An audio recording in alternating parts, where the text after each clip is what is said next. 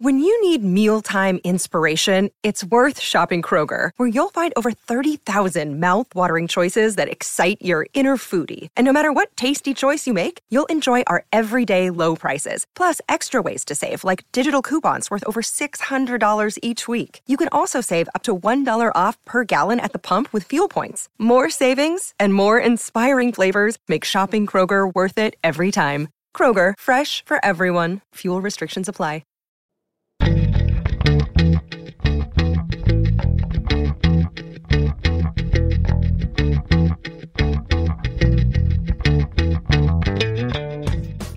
Listening to All the Books, a weekly show of recommendations and enthusiasm regarding the week's new book releases. This is episode 299, and today we are talking about books being released on February 23rd, 2021, and more. I'm Liberty Hardy, here with Patricia Elzie Tuttle, and we're coming to you from BookRiot.com. Patricia, hello. Hi, Liberty. How's it going? It's going okay. It is, uh, we're recording on a Friday, and I'm very happy that it's the end of my day job work week. Friday night is usually pizza night for us, so I'm very excited. Ooh, pizza. That sounds good. Now I want pizza. I always want pizza. I don't even know anymore. Like, all the days are the same for me. I'm just like, get up, read books, write things, read books, go to bed, get up. You know, it's just like basically the same thing over and over. It's good though. I mean, it's not a bad it's not a bad life. It's just like I cannot keep the day straight anymore. I said it was Friday like 3 times on Wednesday after I had my usual appointment on Wednesday and my husband also pointed out that it was Wednesday. I kept saying it was Friday. oh no. it's like I give up. What are days anymore? I don't know. Just except for Tuesdays. I always remember Tuesdays because that's when the new books come out. And that's Well, when the yes. show comes out. And that is exciting. Well, and I remember Wednesdays because Wednesday is usually, new comic book day. That's right. It's So- like the comics are rebels. Like everything else comes out on Tuesdays except for movies that used to come out on Fridays. But like, what is going to the movies anymore? Right. know? But then comics were on Wednesdays. It's like, no, we're going to be different. We're going to do it Wednesday. Yeah, we went to the comic book shop last night. We hadn't been in like four weeks. So I was just like, I had a list. I went in there with a mission and we walked out with like 10 books and it was great. It was great. I haven't been to a comic store in a very long time. We have a really cool one around here called Jetpack Comics, and I need to get there someday. I'm I'm not great with comics because I'm really impatient, so I like to wait for the trades usually Mm. hmm because single issues I'm just like, "Hmm, what now? I feel the same way about TV series. I'm pretty impatient about a lot of things and very patient about other things. I don't know why. Um, so, books. We're going to talk about books, but first, I want to remind you that we are answering listener questions over the next few weeks after this episode uh, in celebration of our 300th episode. So, if you have a question, some of you do. Thank you to those of you who have sent them in. Uh, you can drop us a line at allthebooks at bookriot.com and we will read those on the air. And also, thank you to all the lovely people who have been leaving us ratings and reviews on Apple Podcasts. It's so great to see, and everyone is so nice, and I just appreciate it. Ah, such warm fuzzies. Yeah, so, so much. It's so great. And if you haven't, please feel free to go and put your rating in and say whatever you want. Talk about your cat, your books. It just, it's a huge help to us to get those stars. So we really, really appreciate it. And before I tell you about my first book today, we are going to hear from a sponsor. Okay, I am very excited about this book. I'm very excited about a lot of books. I think do you think excited is probably the adjective I use the most? I think so. It's it's probably what I say the most. I, I say excited and great. Excited. Yeah. Oh yeah, great, yeah. like if I if I did a cloud of all the words I use, I think like book and then excited and cat. Cat, probably be yeah. my top three. Maybe the F word. I do say the F word a lot, but not on air. Mhm. Not on this show. Yeah. All right. So let's get back to my first book. My first book for today is The City of Good Death by Priyanka Champaneri. It was the winner of the Restless Books Prize for New Immigrant Writing, which means that Restless Books gave them this award and then said they would publish the book. And it got delayed because of you know the delays that everyone has been experiencing in publishing.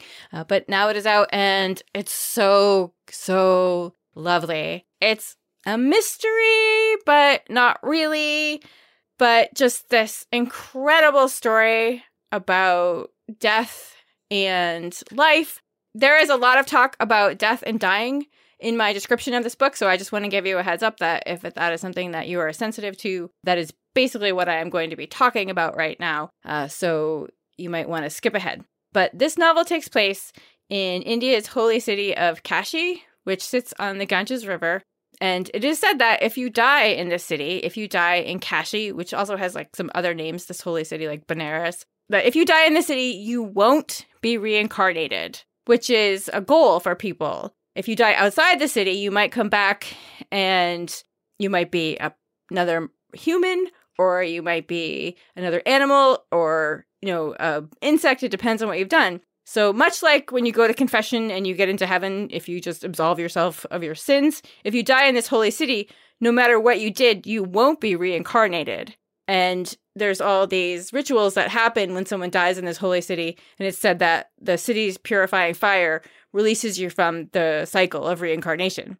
And so the story takes place at what is called a death hostel, um, where people come. The guests are usually families with a dying family member. Um, and the, the rules and regulations of this hostel are that the person has to be someone who is uh, dying of old age or natural causes or like something that is very peaceful, which is what they call a good death. And the whole family comes and they make the preparations while their dying family member is in this room. And they get to stay for two weeks. You have your two weeks in this hostel. There's, there's a whole list of people waiting to get in. And after two weeks, if your family member has not passed on, uh, you have to leave the city again. And this is the business of this hostel. And there's also people there to like take care of everything like when your family member passes on you know um, they'll help you there's an in-house priest who comes and they help you get wood for your funeral pyre and get all the people to help you take care of the body after. And of course, the thing about this is that with everything in every industry, there are people who will cut corners and get rid of your loved one uh, by dropping them in the river and instead giving you a jar full of ashes because they don't want to spend the time taking care of a funeral pyre. And I tell you this because at the beginning of this book, there are some men who are out in a boat in the morning, like out for a little morning. It's not a morning drive. What do you do on the morning float? And they see this abandoned boat that belongs to a friend of theirs floating in the river. And when they get to it, they find that there is a, a body tied to the anchor. And they realize that it's not someone who has just been left there by um, one of these people that, you know, helps get rid of people after they passed on. Like, this is like an actual, like, what happened to this man. And the manager of this death hostel is named Pramesh, and he's lived there for a decade with his wife and daughter. Uh, and he likes his work. He's good with people. He feels like he's doing something worthy, helping you know people help their loved ones move on. And he also has a staff, and there's an in-house priest.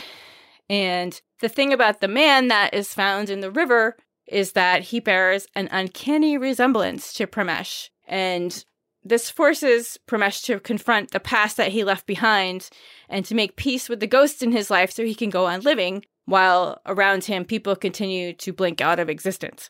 I was completely entranced by this book. I thought the writing was beautiful. I thought the story was unlike anything I had ever read before. Uh, I was very interested in, you know, the death rituals that they go through, and it's just a great way to look at how you are haunted by the past, literally and figuratively, and I mean, this book is listed as ghost fiction, so make of that what you will, but I can't tell you too much without spoiling it. But the characters were fully realized. I felt like I knew them and I wanted to spend more time with them. They all showed great compassion and great love for the people around them. And I loved Pramesh's assistant. He's very efficient, one of those who like anticipates his boss's needs before he even knows that he needs them. It was just a heck of a debut and I loved it. It is called The City of Good Death and it's by Priyanka Champaneri.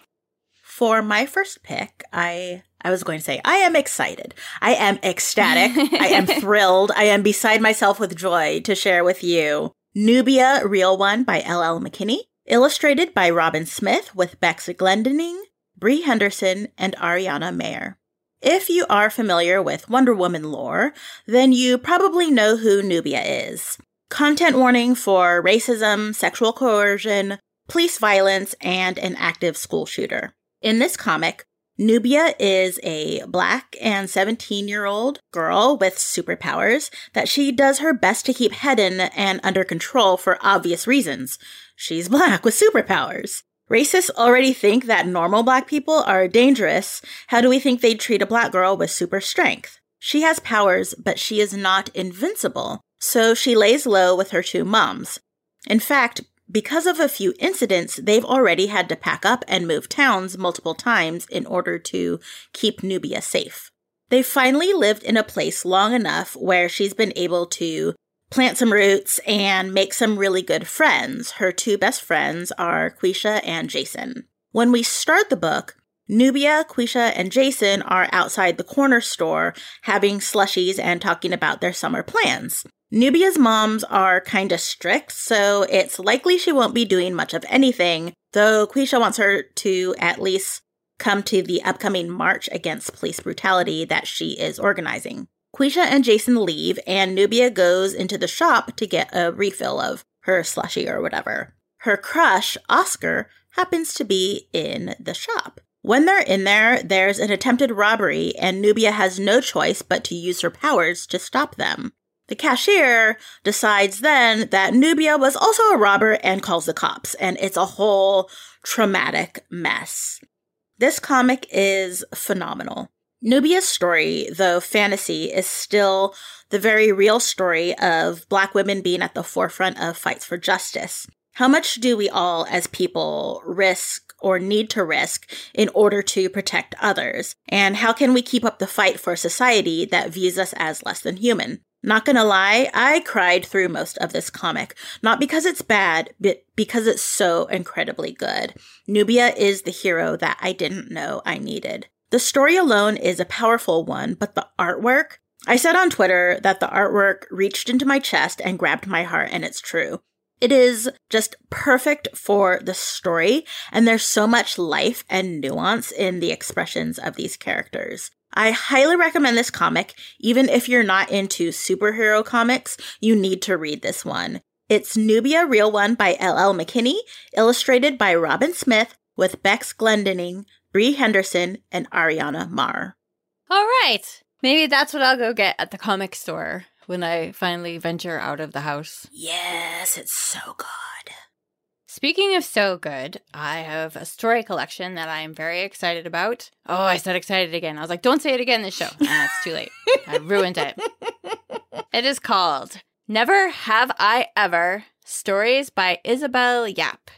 This is coming out from Small Beer Press, who is one of my favorite publishers. Recent favorites include Sooner or Later Everything Falls into the Sea by Sarah Pinsker, Terra Nullius by Claire Coleman, and Ambiguity Machines by Vandana Singh. They just publish the most incredible, weird, moving, strange strange and weird i guess are the same. Fiction. I just get excited and i say a lot of adjectives i guess is what happens here. But this is a new collection of 13 stories that are speculative horror science fiction urban fantasy fairy tale romance stories. There's a little bit of everything going on here. Yap was born and raised in Manila, and these stories are steeped in Filipino myth that she grew up learning uh, the creatures from these myths uh, make appearances in these stories. I had to Google several things in this book because I didn't know them, but I'm glad that I did. Uh, I learned a lot. And also, the creatures in these stories are just as amazing and upsetting as she writes them in the stories. I, I should say, the creatures that I saw on Google are like exactly as she says them. Um, and I have to tell you, I often read to fall asleep. And I started reading this book from the very beginning. I was like, am I dreaming this? Did I already fall asleep? Because this is so strange. Uh, and then I had to sit up and just keep reading. But I have to tell you, the first sentences of this first story, like the from the very beginning, this woman just like walks up to a window and she sprouts wings and detaches from the lower half of her body. Which is why I was like, am I dreaming this? But she just like leaves the lower half of her body, just pops right out of it like she's Mr. Potato Head, just like leaves it right there. And now she's this winged creature, which is a, a vampire in Filipino myth.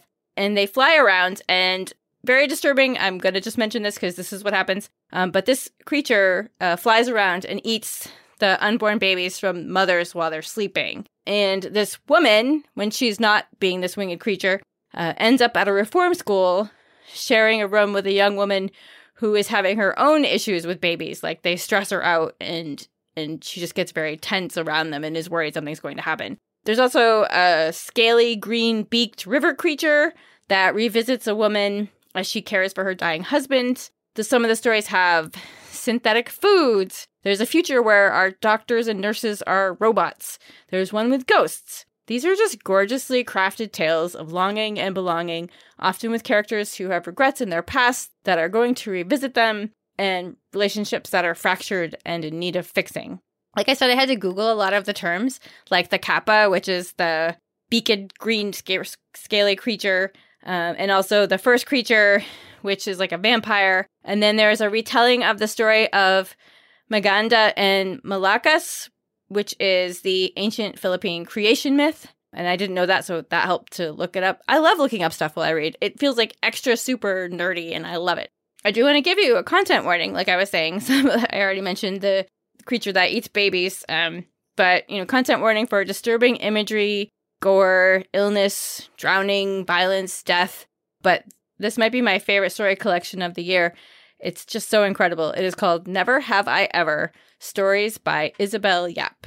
So I am both intrigued and horrified as a like the idea of this book as a Filipino myself. Like I know like our creepy creatures are no joke. and so I'm Seriously? like, "Ooh, I want to read this, but I may never sleep again." Yeah. I mean, like I was saying, you know, I was like, this isn't really what this book is saying, right? Like, this woman didn't just like walk out of her lower half of her body and fly off, but yes, yes she did. Absolutely. For my next pick, I have My Life in Transition, a super late bloomer collection by Julia Kaye. I have talked about Julia Kaye's first comic collection, Super Late Bloomer, on All the Backlist, and I was super excited to see that she has a new book that came out this month. It actually came out last week. Julia's first collection was about the early parts of her transition and her experiences navigating how to live more authentically. I think this new collection is extra special because it's a few years after she began her journey and it's a peek into her daily life. Specifically, she made daily comics for six months nonstop, no matter what, as long as she was honest in them.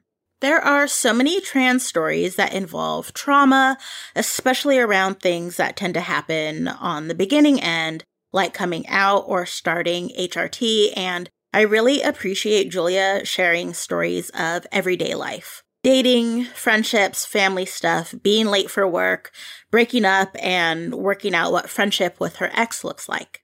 It is so important that we get queer and trans stories like these, that we get to see queer and trans people living a normal, healthy life. That yes, there are some hard, crappy parts, but there's also a lot of joy to be had.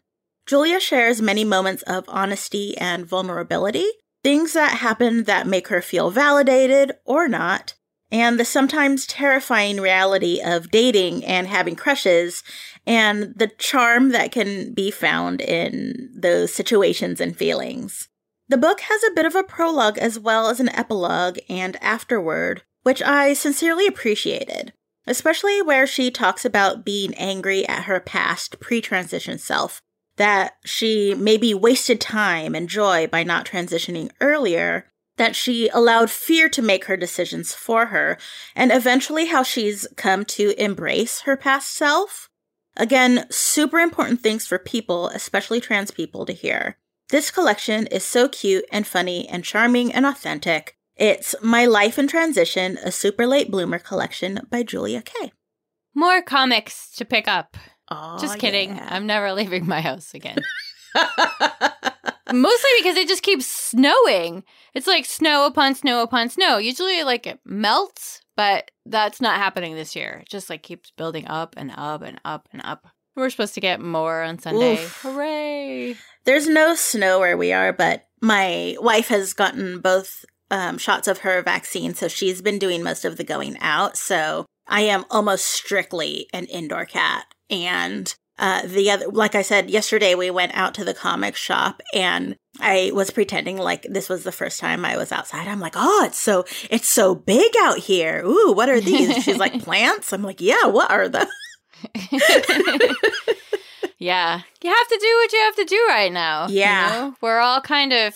I feel like collectively we've sort of hit the pandemic wall, and you know, my friend was saying the other day we all thought it was going to be better at this point you know, when this started, and mm. it's not mm-hmm. not really. And so you just do what you have to. It's all right. Yep. Okay, so my next pick today is Flight of the Diamond Smugglers, a tale of pigeons, obsession, and greed along coastal South Africa by Matthew Gavin Frank. This whole book is kind of heavy. So, again, what I'm going to be talking about today is pretty heavy, a lot of different things kind of sad and a little dark. So I just want to give you a heads up before uh, I continue. So, this is the story of diamond mining in South Africa. And Matthew Frank did some heavy research into the diamond coast in South Africa. I did not know this. Maybe other people knew this. But for 80 years, De Beers Jewelers had an arrangement with the South African government where they had exclusive rights to a large segment of the land along the coast. It was basically like their own country. They had exclusive access to the diamond mines, and it was called like the Forbidden Zone. No one was allowed to go in or out without permission. They said they provided for the workers, like they lived there, and only recently have sections of this opened back up where you can go in um, because it's so overmined that like there's nothing left. But of course, they would have you believe, you know, they're like, hey, we're a family and we all live here and the workers are treated well. But of course, we know that isn't true. Um, and they were obviously exploited and they suffered and they required medical attention from things like dust and, you know, accidents that happened to them while they were there. And meanwhile, like the solution to a lot of their financial troubles was passed around in their hands every day. And of course, we've heard the stories about how people tried to smuggle diamonds out of mines, like on their persons, but someone figured out how to use pigeons. And so they would sneak pigeons into the Forbidden Zone and attach diamonds to them and then send them to a different location for someone else to retrieve or to go retrieve themselves. And so much so that, like, the security at the mines were required to shoot birds on sight that flew over the mines, but occasionally, you know, the birds still got through.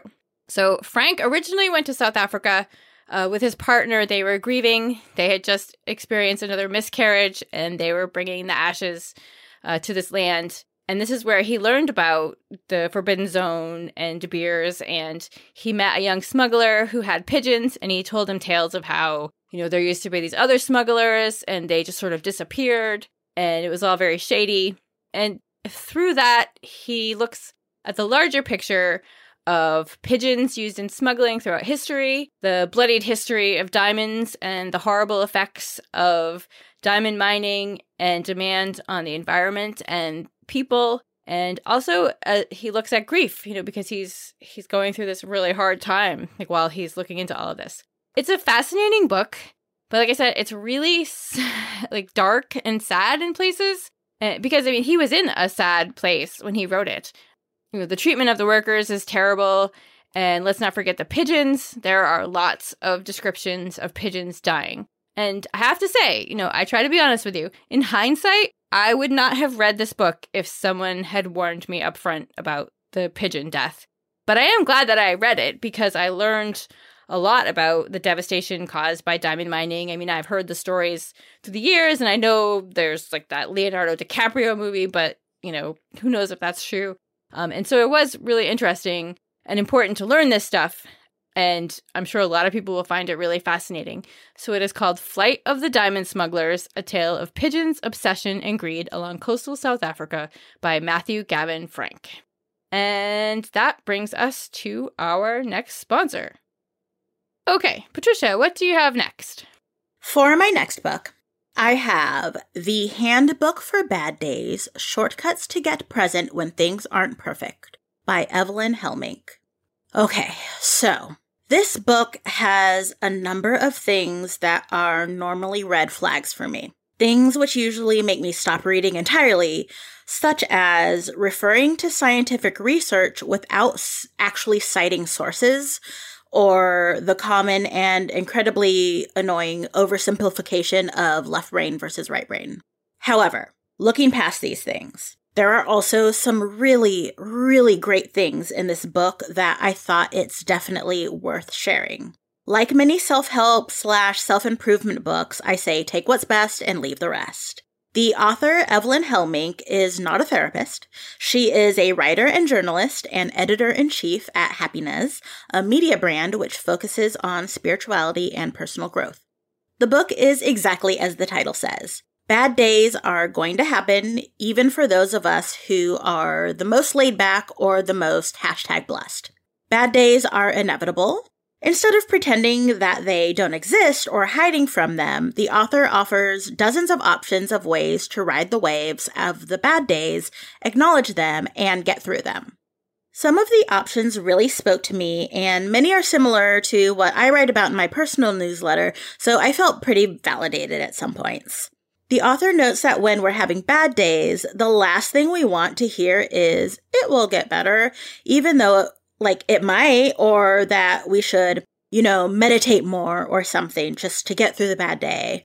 There may be some wisdom somewhere in these things, but when we're in the midst of a bad day, they're not actually helpful. The suggestions in this book have a wide range because sometimes it's something simple and you just need to curl up in a fluffy blanket or have a hot shower. But other times you may need something a bit more substantial, and she offers those suggestions as well. One of the things I appreciate most, which is also something I do, is that she gives a lot of permission. Sometimes you just need to have a good cry. And sometimes when that is what would actually do us a lot of good, we try to avoid it at all costs. So she says just to grab a box of tissue, put on some sad music, and don't hold back. Allow yourself the time and space to feel, and then when you're done, get on with your day. There are a number of suggestions that aren't available to many of us during the pandemic, like going to a museum or other things that aren't necessarily accessible to a lot of people, like going to the ocean. Still, I think there are at least a handful of things in this book for everyone. This is The Handbook for Bad Days Shortcuts to Get Present When Things Aren't Perfect by Eveline Helmink. Okay, and for my last pick today, I have The Blizzard Party by Jack Livings. This is the song that I sing every week now, but I haven't finished this book. I read a book for today, and the date got moved several weeks away. And then I read another book for today, and it was so bad. I just, it was so bad that I'm embarrassed to think that maybe even a ghost saw me reading it because it's so bad. And so I started this one, and I'm really enjoying this book. It's a rambling work of literary fiction, and I mean that in the nicest way. It meanders around from present day to this party in the Upper West Side of Manhattan. There's a big penthouse apartment, and there's a blizzard going on, as you might have guessed from the title. And there's a woman named Hazel Saltwater. And in the present day, she's widowed, but at this party, she's a young girl, and she's six years old, and she meets an older man named Albert Haynes Caldwell, who takes her hand and literally, as far as I can figure out, literally passes on his life story through this handshake. And it moves back uh, to cover kind of his life and the Vietnam War, and it moves up to 9 11 and back to this party. It always goes back to this party. It's, it's an actual blizzard that took place in New York City and other parts of the country, like in February of 1978. It, I would say, I mean, I haven't finished it, but it's a book that needs your patience. So if you're looking for a book to fly through, this is not it but it's weird and smart, and I have no idea where it's going. And I love that. I read the jacket and I thought I was getting something like The Ice Storm, and instead it's a ghost story, and it's the story of Hazel's life, and it's a book about loss. And it's been a long time since I've read literary fiction that I felt I had to work at, and I love that. I'm I'm just really enjoying it. So again, it is called The Blizzard Party, and it is by Jack Livings. My last book is titled Raceless In Search of Family, Identity, and the Truth About Where I Belong by Georgina Lawton. This memoir was such a bananas wild ride. Quick content warning for death of a parent from cancer. Georgina Lawton grew up in the suburban outskirts of London. Her father was British, her mother Irish, and both parents were white, which is fascinating when you learn that that Georgina is black. When Georgina was born to her white mother, she was clearly a black baby. But her mother's husband, aka Georgina's father, said nothing. So the mother said nothing. The nurse, or maybe the midwife who was there, threw them a lifeline and was like, Must be those recessive genes of yours from Western Ireland. And Georgina's mom and dad took like that little sentence and ran with it for over two decades. Yes, for two decades, they insisted that they were both Georgina's biological parents. And everyone around them, family, friends, were too polite to say anything, so they just went along with the lie. Even things like filling out that she was white on official school paperwork. Of course, Georgina went along with it for a long time because why would your parents lie to you about something like this? And like, why would everyone else lie to you about it? If it weren't true, surely, surely someone would have said something, wouldn't they? As Georgina got older, she like deliberately tried asking both of her parents. She brought it up multiple times, and each of her parents, both together and separately, just doubled down on the lie, like just right to her face. As Georgina works on discovering who she is and contemplating the meaning of family, she takes us to many countries with her. She goes to various places like New York and Nicaragua to immerse herself in blackness. She does some investigative reporting on where hair extensions come from, and yes, there is a lot of hair talk, and for good reason. It would be so easy to hear of her situation and think that one, it's unbelievable, but also two, to judge her parents harshly. Lawton does an amazing job of telling her story and her family story with tender care and showing that there was a lot of love in her home growing up and she truly loves her parents. Lawton's story is both unique but also relatable to many Black people who have grown up in non Black homes, whether that be through transracial adoptions or, in my case, I grew up with the Asian and white side of my family. And the truth is, many, many non black people raising black children on their own do not know how to address and care for the child's blackness. And in that way, I don't find Lawton's story unbelievable at all. It was a super engaging book. I highly recommend Raceless in Search of Family, Identity, and the Truth About Where I Belong by Georgina Lawton. All right. So those are books. We read them. So those are books yep. we read. we read them. What are you going to read next? I'm really excited. I finally got a copy of The Body Is Not an Apology, the second edition. So it's revised with new stuff, and that's what I'm working on now. All right. I'm going to finish The Blizzard Party, and then I'm going to read the new Silvia Moreno Garcia. It's coming in August. It's called Velvet Was the Night which I keep singing as Patient is the Night from Over the Garden Wall. But anyway, so this is about a missing woman in Mexico City in the 1970s, and I'm sure it'll be awesome, like everything else that she does.